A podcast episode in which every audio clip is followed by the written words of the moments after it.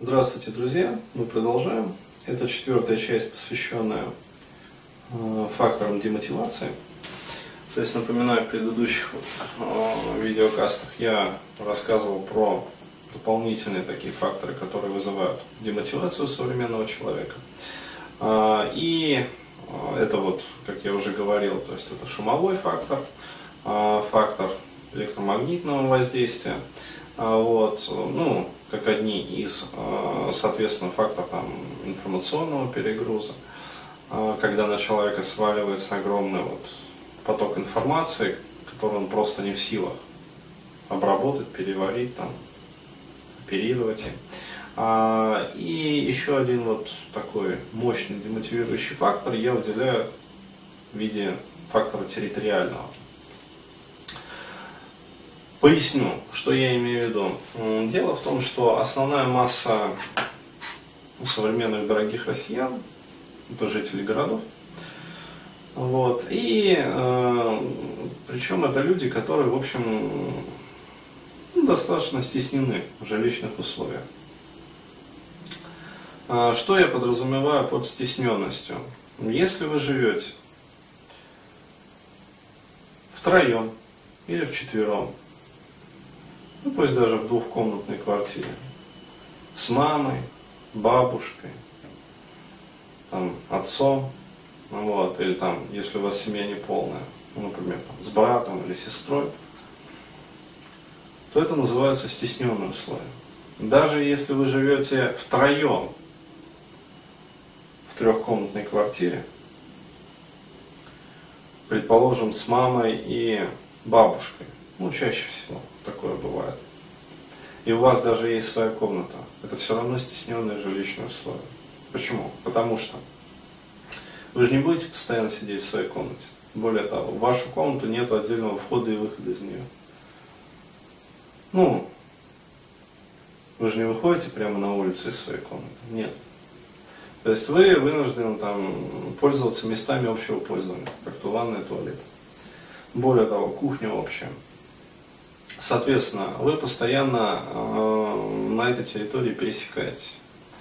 Более того, э, вас целенаправленно подлавливают на этой территории и пытаются с вами поговорить на неинтересные для вас темы и, в общем,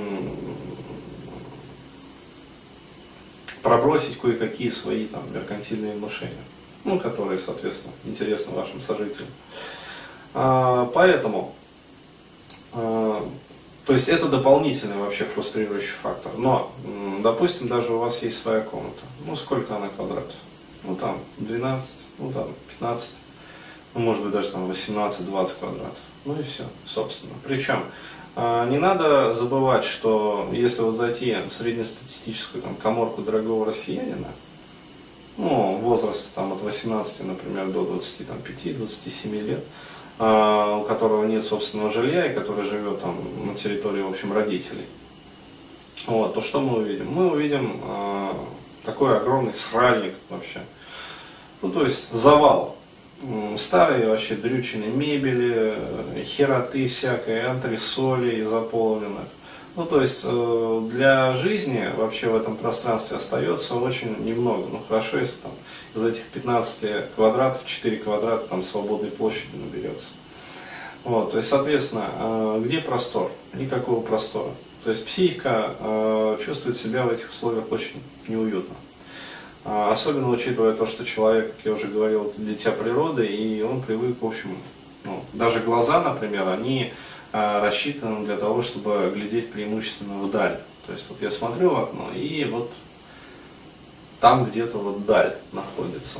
А когда вы постоянно э, смотрите и ну, максимум там полтора-два метра перед собой, вот оно зрение начинает и портиться, как вариант.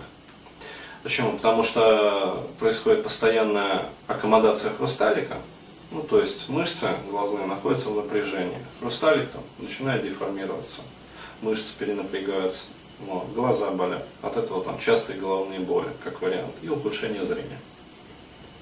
Соответственно, это все а, болезни цивилизованного человека на самом деле. А вот, то есть, таким образом, к дополнительным вот этим вот фрустрирующим факторам э, необходимо еще добавить то, что человек э, сам по себе, вот так вот устроен, существо территориальное. Поскольку это существо территориальное, он должен, э, ну, скажем так, потакать, поддерживать, реализовывать свой территориальный инстинкт. Ну, это не значит, что необходимо там метить по углам комнаты свою территорию. Нет, конечно. А, это значит, что территория у вас должна быть своя, ну, то есть жилище. При этом для инстинктов очень важно, чтобы это было действительно ваша территория. Вот. Как показала практика, съемное жилье, оно воспринимается как-то вот не так, на очень глубинных слоях психики. А, то есть оно вроде как бы свое, но когда существует хозяин, который может вот просто прийти, ну как вот я жил, например, снимал там квартиру на Мариной роще и платил там за двушку 45 тысяч. То есть это само по себе было дорого. А, но пришел замечательный хозяин в какой-то момент а, вот, и сказал, там, а давай ты будешь мне платить там не 45, а 53, например, да еще и в долларах. А, что с учетом там роста курса было ну, совершенно невообразимым таким условием. Ну ладно, как говорится, а, я съехал просто оттуда, ну потому что нонсенс. Вот. И такое же, на самом деле, оно подстерегает любого человека, который живет на съемном жилье, на съемной территории. А, то есть у него, на самом деле, вот этот вот территориальный инстинкт, он не реализуется, остается нереализованным. Он спит и подавляется что опять-таки является достаточным э, фактором для демотивации. Почему? Потому что подавление своих инстинктивных программ, оно напрямую на этой самой мотивации сказывается. А, далее. Это еще усугубляется, если вы, как я уже говорил, большинство вот дорогих россиян, они живут даже не на съемной территории, а на чужой территории.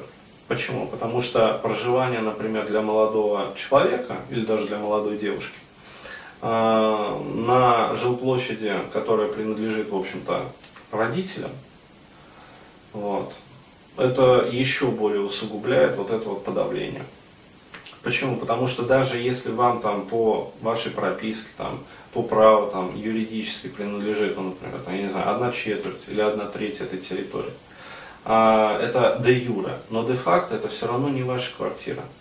Почему? Потому что родители старше вас, они на этой территории установили свои законы. И они будут, как говорится, кровь из носу и грызться вот до потери сознания. То есть они скорее сдохнут.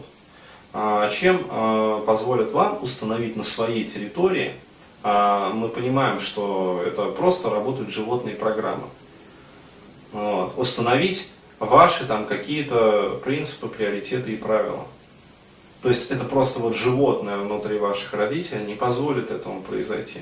То есть я ну, не встречал, э, честно, вот ни одной из семей, где э, действовал бы определенный такой вот ну, принцип э, главенства, там, например, мужчины в доме, и, например, если из дома, ну как вот в некоторых восточных семьях, в некоторых восточных традициях, если, например, там, семья теряет отца, ну там с отцом что-то случается, либо он просто уходит, то следующий по старшинству, например, становится там сын старший. И он уже устанавливает законы, то есть он берет на себя ответственность. Вот. В российских семьях такого э, нету, не наблюдается. Поэтому, что э, усугубляясь вот этим как раз матриархатом, э, еще более запрессовывает вот эту ситуацию. То есть женщина является главой в доме, женщина является, как сказать, законодательной и исполнительной властью, по сути. Вот. И карающей рукой правосудия тоже является женщина. Ну, то есть это чаще всего такой вот правящий тандем. Все ругают там э, Медвепута, но тем не менее, это же тандемность, она проявляется вообще в каждой отдельно взятой россиянской семье. То есть мама, бабушка, ну, мать матери. Ну вот. То есть это вечный двуголовый змей, а, или там орел, или там, я не знаю, орлица, который вот реет и царит над просторами дорогой россияне. Вот, то есть это мама и бабушка. Вот кто заправляет вообще умами дорогих россиян и россиянок. Окей, а, ладно, хорошо, если а, рождается, как говорится, девочка и вырастает. Ну, чаще всего вырастает еще одна тупая пизда, ну, за редким исключением, а, которая просто вливается, ну, то есть инкорпорируется вот в эту систему, поглощается ею. Но а, многие же девушки от этого тоже страдают. То есть прежде чем, например, произошло это инкорпори... Э, инкорпорирование, то есть поглощение, а многие девушки, они же сопротивляются, то есть перед этим, они от этого тоже страдают. Вот. И кто-то из этих девушек а, все-таки не встраивается в систему, но психика-то остается деформированной. И до тех пор, пока девушка живет не на своей территории, ее пытаются опять-таки насильно встроить, то есть установить для нее какие-то свои правила. То есть сделать ее, по сути, вот тупой пиздой. А, девушка сопротивляется, отчаянно сопротивляется. Там, с болью, с соплями, там, с криками, с истериками, короче, соматизацией, ну, то есть болезни, психические расстройства и прочее, прочее, прочее. А, отлично, если удается все-таки съехать. Но пытаются ведь достать даже на другой территории, то есть звонят, угрожают, на жалость давят, а, на э, там, обиду свою демонстрируют, виной пытаются нагрузить, стыдом пытаются нагрузить, застращать пытаются. То есть э, в ход идут все вот эти вот психологические приемы, манипуляции. Вот. То есть э, даже на этом не успокаиваются. То есть вроде как человек уехал, ну ладно, бог с ней, там, с глаз долой, как говорится, и сердце вон. Нет. То есть продолжают обратно затягивать. То есть говорят буквально такие вот вещи, как многие из моих клиентов говорят. То есть мама продолжает мне звонить, плакать в трубку, рыдать, там, говорить о том, что она без меня не может, что она там без меня умрет. То есть это реальная вот история. О том, что, дескать, «А, вернись, короче говоря, ко мне, там, я все прощу, мы будем жить по-новому. Ну, как обычно в таких случаях говорится. Э, ни хера. То есть вернешься и будет все то же самое, а то еще и в два раза хуже. Вот. Почему? Потому что ну, в этом случае там, мать с бабушкой а, вот, уже примут дополнительные меры и как бы все нормально. То есть закрутят гайки еще покруче. Окей, а представляешь, каково это для парня? То есть, а, ладно, у женщин как бы территориальный инстинкт он тоже есть, но это все-таки по-женски реализуется.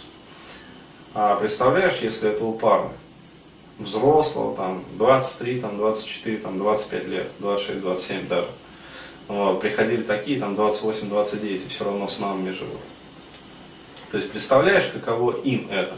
То есть, э, ведь на территориальный инстинкт у такого мужчины, э, ну, вообще у мужчины завязано все, там, в том числе и программа мужественности, и программа самцовости, и программа там размножения.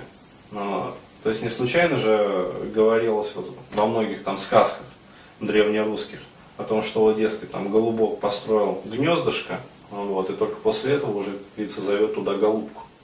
Ну, такая метафора, просто сказочная. А вот, а, то есть мужчина должен сначала обзавести свои территории, только потом размножаться. А о каком размножении, о какой, извиняюсь за выражение, мотивации, о какой там еще чем-то может идти речь, когда он мало того, что находится под гнетом вот этого матриархального доминирования, так он еще и живет не на своей территории, то есть представляет из себя ну, существо абсолютно бесправное. Потому что он и, как говорится, де юре бесправен, и де факто бесправен. То есть, э, ну, как э, еврей на земле египетской, по сути-то. Что они все возбухали и искали землю-то обетованную? Потому что ну, херово быть рабом на чужой э, земле, на чужбине. Откровенно херово. Ну вот, и любой египтянин тебя может просто там к ногтю прижать, отхлестать тебя там плеткой, избить там палкой бамбуковой. Ну, а мужчины, вот, в основной своей массе, они так и живут, молодые мужчины. Вот. То есть и это тоже является мощнейшим демотивирующим фактором. Мощнейшим фактором. Потому что, еще раз говорю, на территориальный инстинкт очень много у мужчины завязано, особенно. А здесь инстинкт подавляется в корне. Вот. И о какой мотивации, о какой работоспособности, о, какой там, о, о каком хорошем настроении может идти речь. Если постоянно ты просыпаешься, ты понимаешь, что ты вроде как бы у себя дома, но на самом-то деле ты психологически на чужбине. Вот. И там за стенкой спит э, египтянин, надсмотрщик, а то и два, блин. Охуеть. Дайте две. Вот. И уже не хочется вставать. И именно поэтому, в том числе, и хочется поспать подольше. Вот. И жизнь переносится, ну, суточный цикл вот бодрствования смещается в сторону ночи. Почему, блядь? Потому что ночью меньше шансов встретить вот это вот чудовище, блядь. Там, в бегудях или еще там какой-нибудь в халате, блядь, которое будет постоянно тебя запиливать. Вот. Что ты опять, блядь, ты на работу там устроился? Когда ты устроишься на работу? А что ты опять ни хера там ничего не делаешь? Что я тебя всю жизнь кормить, что ли, буду? И опять двойной вот этот вот зажим, в котором, про который я там давным-давно еще во времена ООН и рассказывал. Когда вначале растят, бля, а, таких кастратов, вот, а потом удивляются, а что он это самое не проявляет активности? А нахера ему проявлять, если он раб? Сознание у него рабское, он прекрасно понимает, что будет он работать, так его хер отпустят вообще даже. Просто будут его обирать, и все, как говорится, нажитое им, будут отбирать вот это вот женский, женского пола надсмотрщик египтянин. Нахера работать? Нахера рабу работать? Спрашивается. О какой мотивации может идти речь у раба? Да еще и живущего не на своей территории. Не дома, как говорится, но не всего остального. Вот так вот. Благодарю за внимание.